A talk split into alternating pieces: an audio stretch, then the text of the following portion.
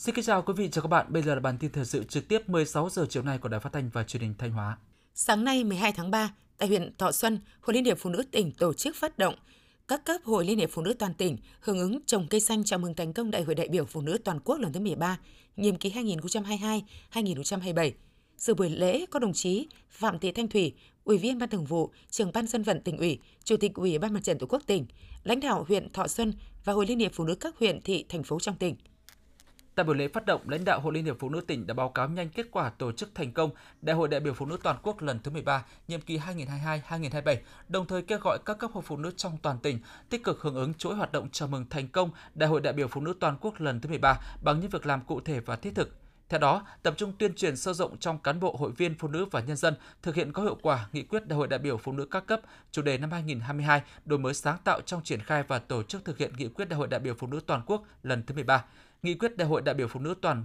toàn tỉnh lần thứ 18, đẩy mạnh công tác tuyên truyền vận động hội viên phụ nữ hưởng ứng phong trào phụ nữ trồng tương lai vì lợi ích 10 năm trồng cây, vì lợi ích trăm năm trồng người, mỗi phụ nữ một cây xanh, mỗi cơ sở hội một công trình công cây xanh, phấn đấu trồng và đảm bảo sống ít nhất 130.000 cây xanh trong dịp này, góp phần thực hiện mục tiêu đến năm 2025 đạt tỷ lệ 1 tỷ cây xanh theo sáng kiến của Thủ tướng Chính phủ hội viên phụ nữ ra sức thi đua trồng cây, xây dựng các tuyến đường hoa, đường cây xanh, hàng rào xanh, xây dựng và nhân rộng các mô hình bảo vệ môi trường, góp phần xây dựng nông thôn mới nâng cao, nông thôn mới kiểu mẫu, tiếp tục thực hiện có hiệu quả của vận động xây dựng gia đình 503 sạch, góp phần vun đắp giá trị gia đình Việt Nam.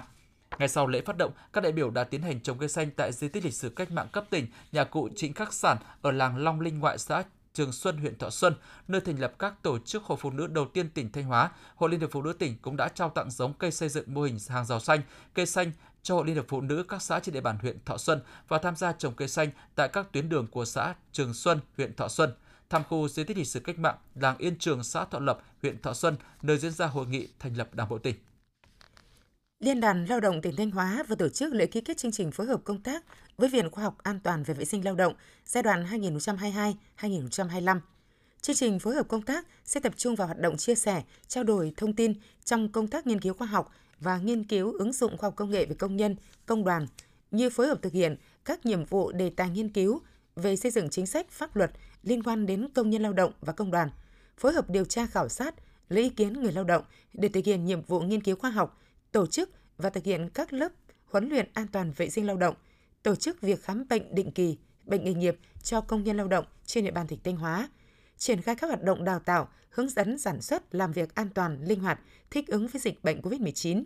xây dựng và triển khai các hoạt động liên quan đến tháng hành động về an toàn vệ sinh lao động, tháng công nhân hàng năm, qua đó giúp tăng cường sự phối hợp giữa Liên đoàn Lao động tỉnh Thanh Hóa với Viện Khoa học An toàn và vệ sinh lao động trong công tác nghiên cứu khoa học, góp phần nâng cao hiệu quả công tác chăm lo, bảo vệ quyền lợi ích hợp pháp, chính đáng đoàn viên và người lao động.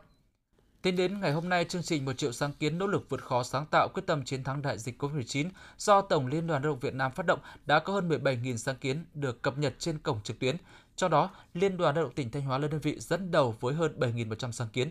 Trong số hơn 17 sáng kiến được cập nhật trên cổng trực tuyến Công đoàn Việt Nam, bao gồm sáng kiến của các nhóm đối tượng cán bộ công đoàn, công nhân lao động trong các doanh nghiệp sản xuất kinh doanh, cán bộ công chức các cơ quan đảng, nhà nước, mặt trận tổ quốc và các tổ chức chính trị xã hội, cán bộ viên chức, người lao động các đơn vị sự nghiệp. Tiếp theo là phần tin trong nước. Sáng 12 tháng 3, trong chương trình thăm làm việc tại tỉnh Khánh Hòa, Thủ tướng Chính phủ Phạm Minh Chính đã thăm khu kinh tế Vân Phong. Thủ tướng Chính phủ và đoàn công tác đã thăm thực địa, xem quy hoạch, phân khu xây dựng, quy hoạch chi tiết xây dựng các khu chức năng trong khu kinh tế Vân Phong để thực hiện công tác kêu gọi đầu tư, tình hình đầu tư phát triển hạ tầng đô thị, du lịch cảng biển. Thủ tướng Phạm Minh Chính cho rằng Vân Phong là khu kinh tế có tiềm năng nổi trội, lợi thế cạnh tranh rất lớn trong phát triển kinh tế, nhất là kinh tế biển, du lịch. Tuy nhiên, nếu chỉ để đầu tư công thì rất khó thúc đẩy phát triển nhanh. Do đó, để thúc đẩy phát triển khu kinh tế này thì tỉnh Khánh Hòa, các bộ ngành tập trung nghiên cứu, có cơ chế chính sách nhất là cơ chế hợp tác công tư trong phát triển hạ tầng. Thủ tướng cũng đề nghị các bộ ngành và tỉnh Khánh Hòa nghiên cứu mô hình lãnh đạo công, quản trị tư, đầu tư công, quản trị tư, đầu tư tư, quản trị công, đầu tư công, dẫn dắt đầu tư tư trên nguyên tắc hài hòa lợi ích giữa nhà nước, người dân, doanh nghiệp để từng bước thực hiện quy hoạch phát triển khu kinh tế Vân Phong được Thủ tướng Chính phủ phê duyệt, góp phần thực hiện thắng lợi nghị quyết 09 của Bộ Chính trị về phát triển tỉnh Khánh Hòa đến năm 2030, định hướng đến năm 2045.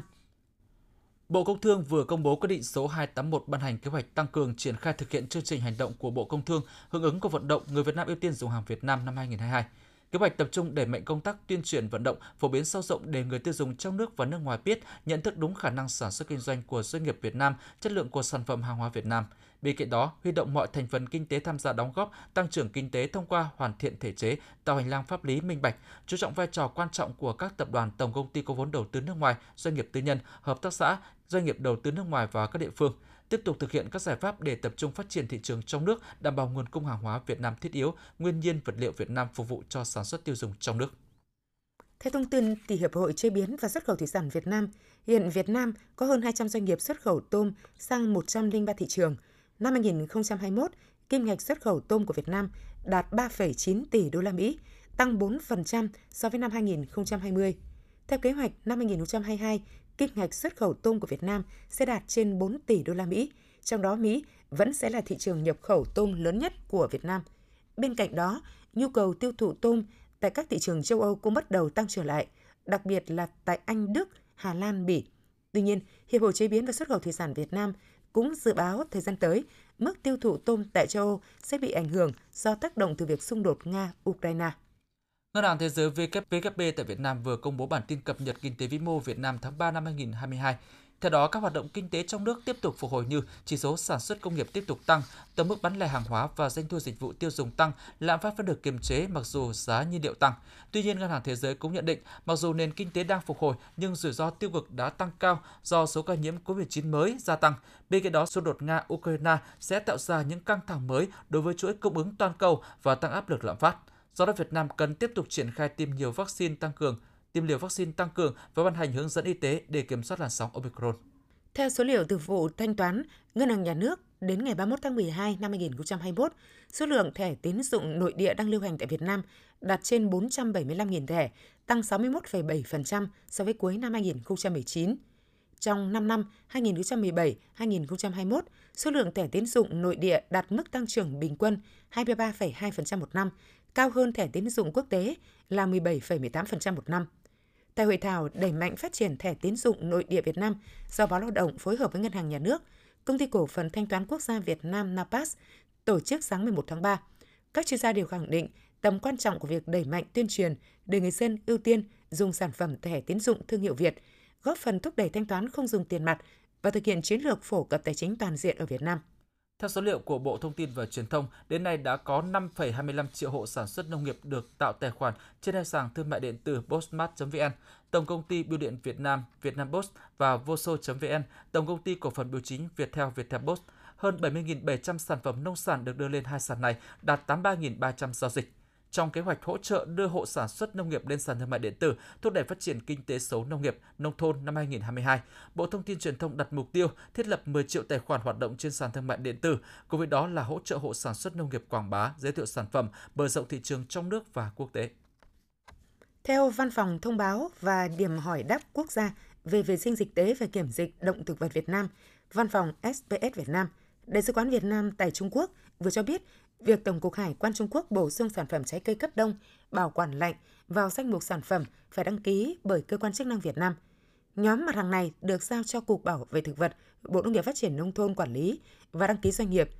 Văn phòng SPS Việt Nam cho biết đã có công văn gửi đến Cục Bảo vệ Thực vật đề nghị phối hợp triển khai thông tin và hướng dẫn cho doanh nghiệp. Quy định trên của Tổng cục Hải quan Trung Quốc nhằm đáp ứng yêu cầu mới về tăng cường quản lý 18 nhóm sản phẩm nước ngoài nhập khẩu vào nước này – các doanh nghiệp bắt buộc đăng ký với Tổng cục Hải quan Trung Quốc mới được xuất sang thị trường này. Hải quan Trung Quốc phân loại doanh nghiệp theo mức độ rủi ro. Theo Sở Lao động Thương binh và Xã hội Hà Nội, từ đầu tháng 7 năm 2021 đến nay, toàn thành phố đã có hơn 5,67 triệu lượt đối tượng khó khăn bị ảnh hưởng bởi dịch COVID-19 được hỗ trợ an sinh xã hội với tổng số tiền hơn 7.200 tỷ đồng. Trong đó, kinh phí hỗ trợ từ ngân sách là gần 6.765 tỷ đồng, còn lại là nguồn vận động xã hội hóa. Để đảm bảo không phát tán mầm bệnh trong quá trình phân loại, vận chuyển chất thải nơi cách ly F0 tại nhà, Ủy ban dân thành phố Hà Nội cho biết đã có văn bản chỉ đạo Ủy ban dân các quận, huyện, thị xã lập phương án cụ thể để thu gom rác thải y tế phát sinh. Theo đó, Ủy ban dân các quận, huyện, thị xã chịu trách nhiệm ký hợp đồng hoặc giao bộ phận chuyên môn ký hợp đồng với đơn vị đã được Bộ Tài nguyên và Môi trường cấp phép xử lý chất thải y tế nguy hại, đồng thời chịu trách nhiệm ra soát cung cấp đầy đủ túi, thùng đựng chất thải lây cho các hộ gia đình cách ly, F0 mắc COVID-19 điều trị tại nhà theo đúng quy định. Theo Trung tâm Dự báo Khí tượng Thủy văn Quốc gia, 10 ngày tới, khu vực Bắc Bộ trở lạnh về đêm và sáng kèm mưa nhỏ, mưa phùn, sương mù rải rác. Khu vực từ Thanh Hóa đến Thừa Thiên Huế từ đêm 11 đến 21 tháng 3, mưa vừa mưa to, sáng sớm có sương mù và sương mù nhẹ rải rác, trưa chiều trời nắng. Riêng chiều tối và tối ngày 17 18 tháng 3 có khả năng có mưa, mưa rào rải rác và có nơi có rông. Đêm và sáng trở lạnh, riêng từ ngày 16 tháng 3 đêm trở lạnh. Quý vị và các bạn vừa theo dõi bản tin 16 giờ của Đài Phát thanh Truyền hình Thanh Hóa. Mời quý vị tiếp tục đón nghe bản tin thời sự 17 giờ để cập nhật những tin tức thời sự trong tỉnh.